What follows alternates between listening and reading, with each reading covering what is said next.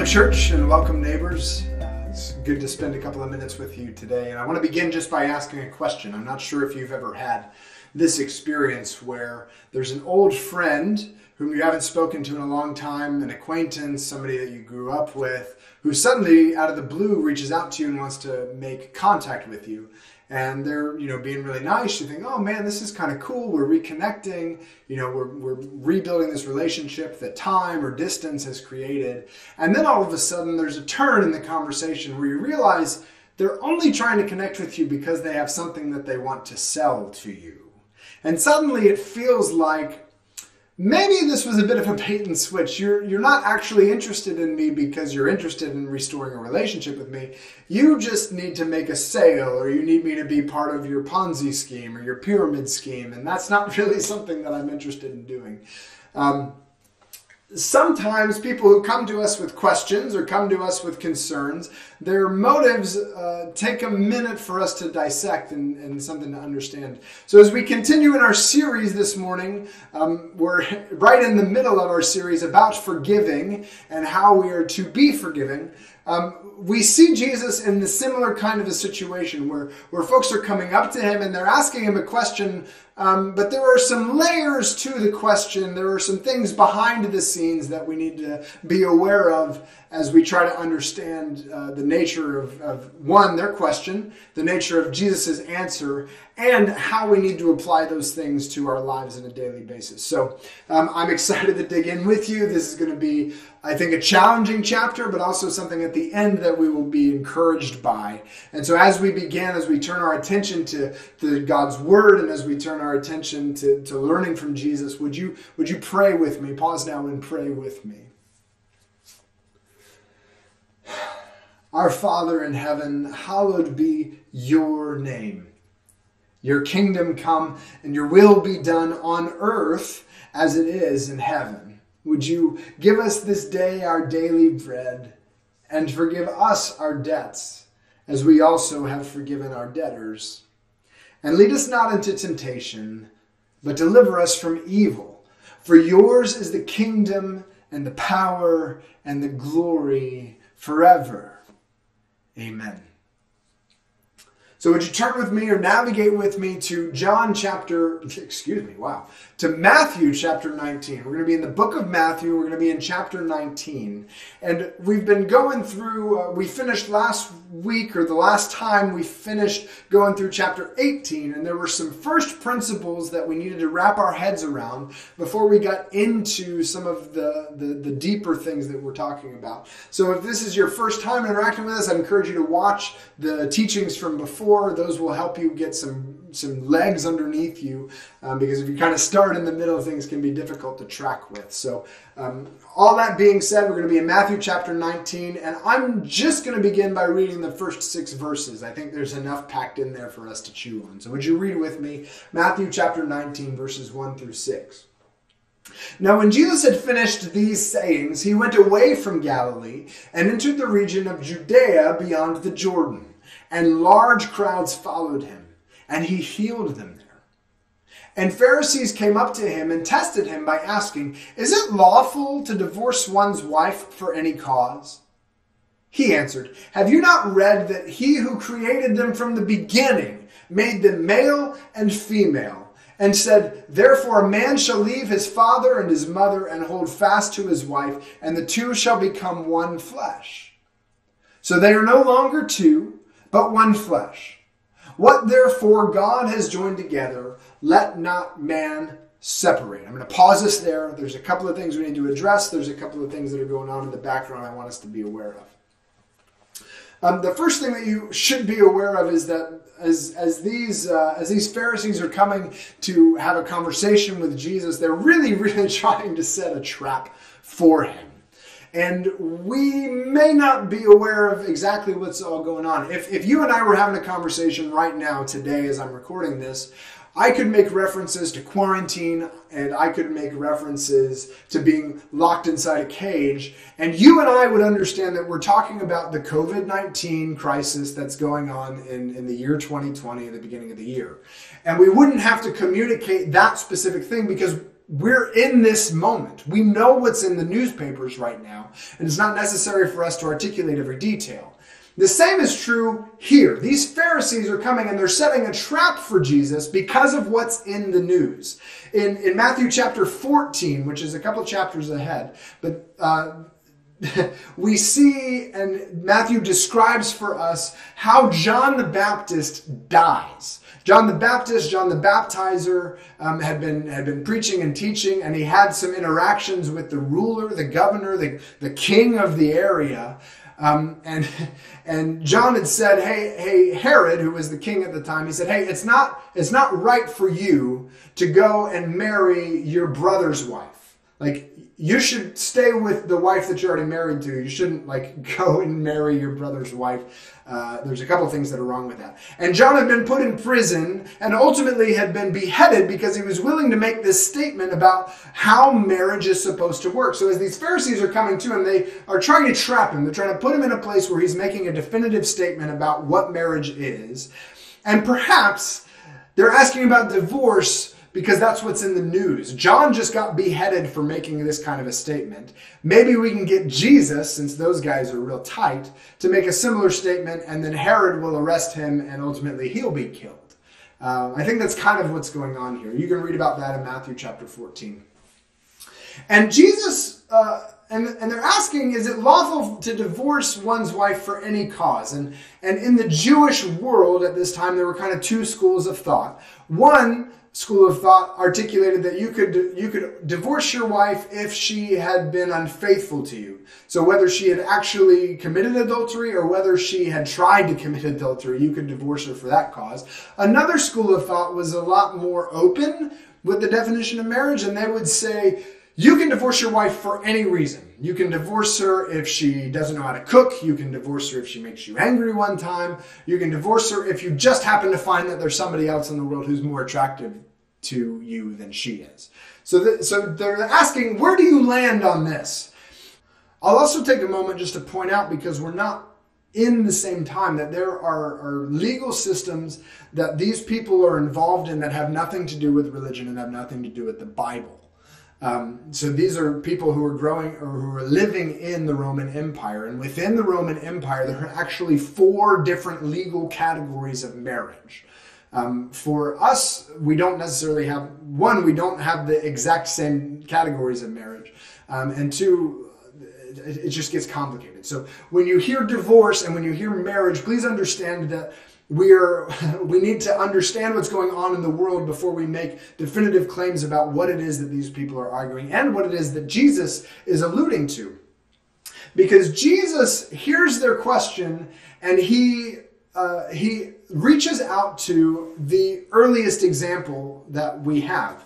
Uh, he goes back to creation Therefore, he says, Have you not read that who, he who created them in the beginning made them male and female, and said, Therefore a man shall leave his father and his mother and hold fast to his wife, and the two shall become one flesh. So Jesus takes his definition of marriage from the early chapters of Genesis in the creation story. He's, he's, he's kind of sidestepping, he, he may be sidestepping the question that they're trying to ask he's, he's citing the earliest legal precedent is that this is how it was supposed to work. God had a design that he meant from the beginning, and it was it, it ha, there have been some corruptions of it. And so you're asking a question about the corruption but haven't you heard how it was supposed to work from the beginning? Haven't you heard how things worked in the garden before things got broken? Um, and all of this conversation the, the way that the that the Pharisees are coming to Jesus, the way that Jesus is responding to the to the Pharisees. I just like to say that the principles that we're going to discover here are deeper than just marriage relationships. So if you're a single person uh, or you're you're a student and you're not married, you're like I don't even where I'm just tuning this out. I'm not getting married or I'm divorced or I'm divorced, whatever it is. I want you to understand the principles that Jesus is going to teach us are deeper than that. And so hang with me. And if you and I'm also because these issues are deeper than marriage and divorce, and because our, our focus of understanding is on forgiving, Um, I'm not going to go into a huge amount of detail on that. Um, there was a series that we preached here uh, out of 1 Corinthians 7 that's called Marriage and Other Mysteries. I'm going to include a link to a, a sermon out of that. Um, but there, there are things and questions that may arise in your mind I'm not going to address. So, uh, because I want to get to the heart, I want to dig down deep into what Jesus is doing here. But as we see that these Pharisees have set a trap, and Jesus has gone to the earliest legal precedent. It, it just leads me to ask this question What features of our culture introduce doubt in Jesus? What features of our culture introduce doubt in Jesus? Because there are things in our culture that we accept as normal. There are things in our culture that we don't even think twice about. But when we read the words of Jesus, we go, wait a second, I thought that this was okay. Like everybody around me is doing this thing. Why is Jesus teaching? So what features of our culture introduce doubt in Jesus? I'm not sure how our conversation develops, um, and this is kind of a complicated question to answer. It's kind of like asking a fish to analyze the water that he's swimming in. Um, fish is like, well, what do you think about this water that you're swimming in? What are you talking about? Because he grew up in the water, he's always breathed the water. The water is essentially part; it's in and out of his body all the time. What do you mean water? Like, what is water? So when I ask you to analyze what features of our culture introduce doubt in Jesus, you might be like, well, I don't know what you mean by culture. Um, so it, it's kind of a different, a, a difficult question. Um, but I think that there are some things that we hold dearly um, as Western Americans uh, that that Jesus may push back on, or he may make us question: How do these things fit? Um, our national liberty or our freedom or our personal rights. Um, Jesus advocates and has advocated that we lay down our own lives for his kingdom and that we pick up our cross and bear it. And, and those things can, can seem contrary. Like, don't you know? Like, I, I have rights and I need to insist and fight on those rights. And Jesus says, well, maybe there's a better way. Or, or maybe when Jesus teaches about sexual restraint or our personal identity or, or spiritual authority, we say, well, I don't, I don't necessarily know, like, who, who is Jesus to tell me how to live my life? Um, in either case, there are, there are things and there are features of our culture that lead us to doubt in Jesus.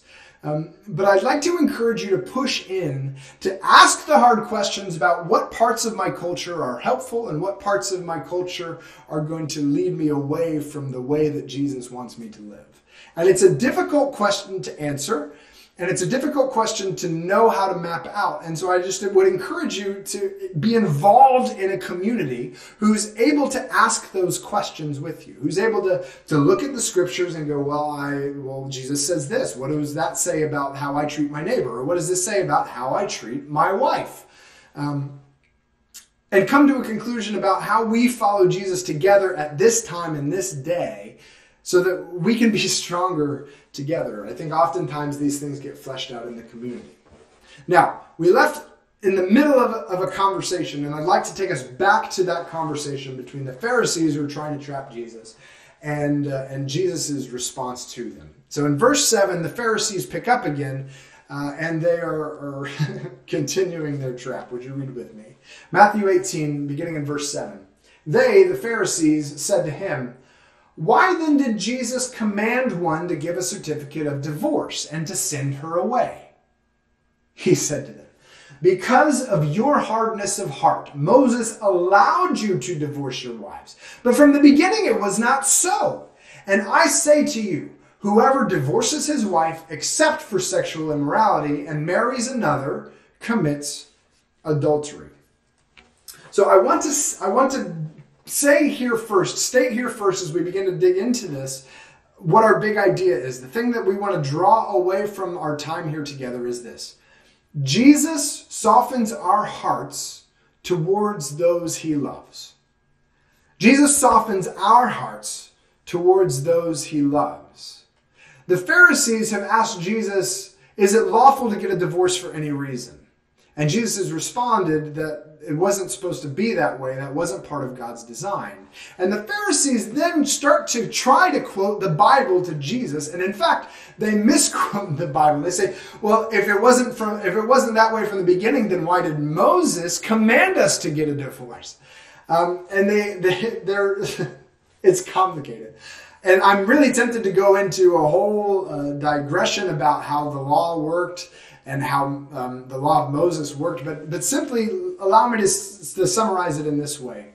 The law and Moses did not actually give any commandment to get a divorce, not, not for any reason. The, nowhere in the Old Testament, um, in the Old Testament law, did, did Moses communicate, you must get a divorce if your spouse does this. Uh, it, it's just not there. In fact, never does, does he give any kind of instructions for how divorce proceedings really should go, except that this. He says, if you divorce a wife, if you divorce your wife and she gets remarried and then gets divorced or is widowed, you cannot remarry her again. Why? Because you've already received a dowry payment from their family. And if you were to remarry her, you would get another dowry. Like, it, it, the laws, and this is in Deuteronomy 24, the laws that Moses laid out were to protect the woman from being um, from being exploited. He says, "Look, like, like this divorce thing is going to happen. I'm not even going to talk about it. Um, but if you guys are going to do this thing, you need like the law that gets laid down is protect the women from being exploited, and that's very similar to what Jesus is, is points them to." He says, because of the hardness of your heart, Moses allowed you guys to divorce your wives. So, so this law that applied to you as Israelites, as descendants of, of Abraham and the tribes of Israel, um, they allowed you to have a certificate of divorce and to send them away. But it wasn't so from the beginning. This wasn't a part of God's design. So I say to you, whoever divorces his wife, except for sexual immorality, and marries another, commits adultery the Pharisees' hearts were hard even towards their spouse. Their hearts were hard towards their spouse. They were looking for an excuse to try to get out of the marriage relationship, no strings attached.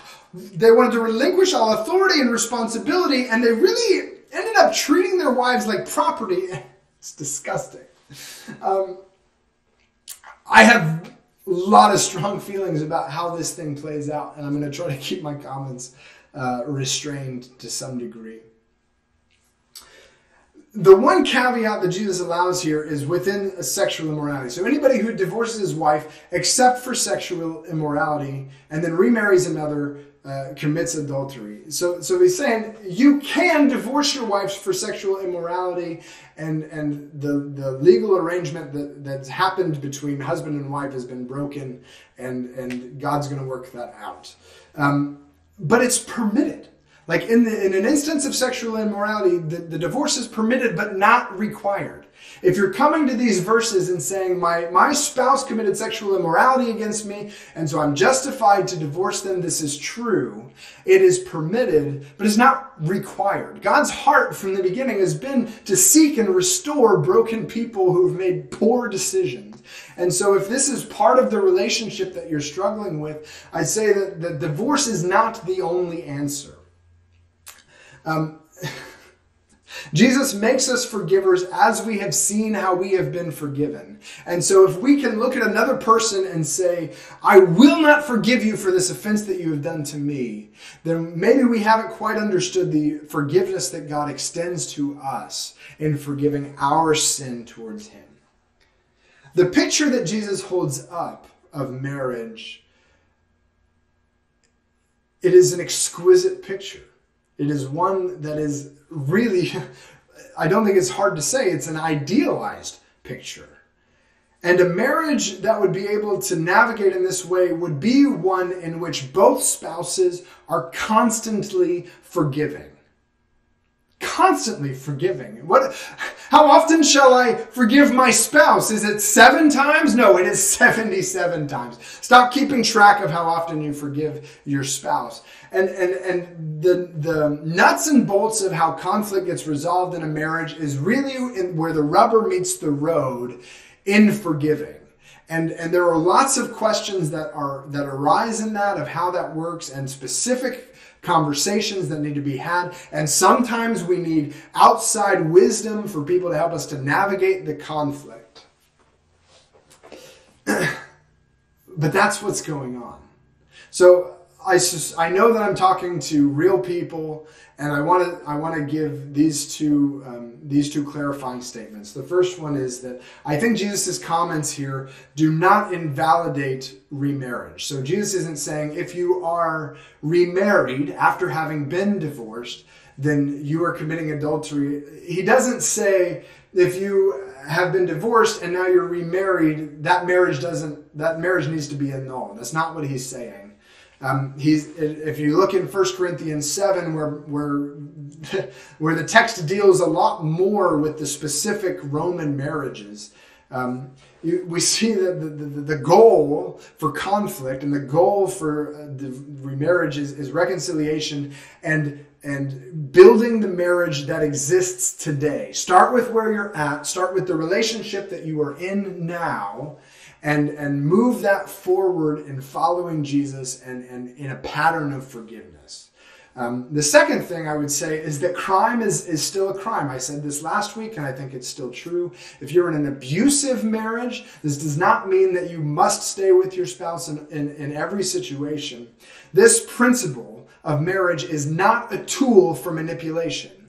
In fact, I think it does the exact opposite. When you see that the Pharisees are looking for a license to be able to have any kind of divorce, to sleep with any woman that they want to, and to have no accountability for how they treat their spouse, and Jesus is speaking against that.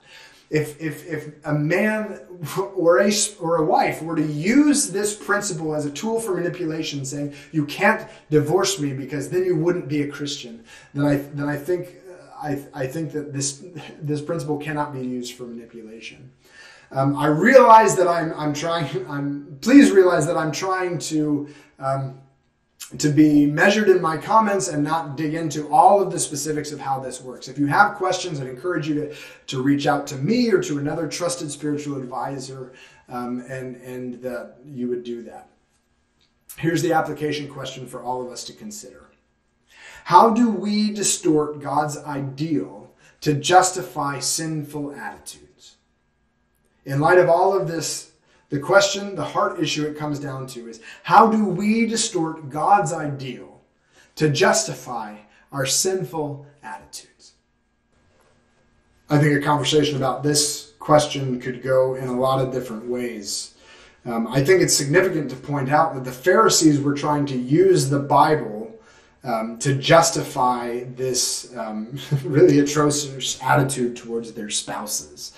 Um, so, so we may distort God's ideal and justify sinful attitudes just out of out of out of confusion about uh, religious requirements. So we might have grown up in a religious community where they taught a certain thing about what the Bible says. They could be using biblical language to justify a sinful attitude.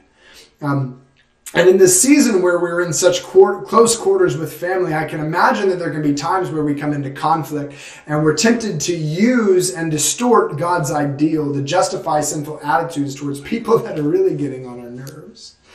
Um, but perhaps uh, you've seen um, you've seen you've seen sinful attitudes be distorted by people in spiritual leadership.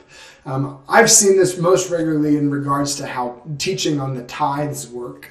Um, and, and there might be a temptation to say, well, I've seen abuses of power in the church, uh, and the church and church leaders are only out for money, and so I'm just going to write the church off and not participate in any kind of spiritual community. And that would be justifying a sinful attitude that Jesus gives for us to love one another, and especially those who are within the body of Christ.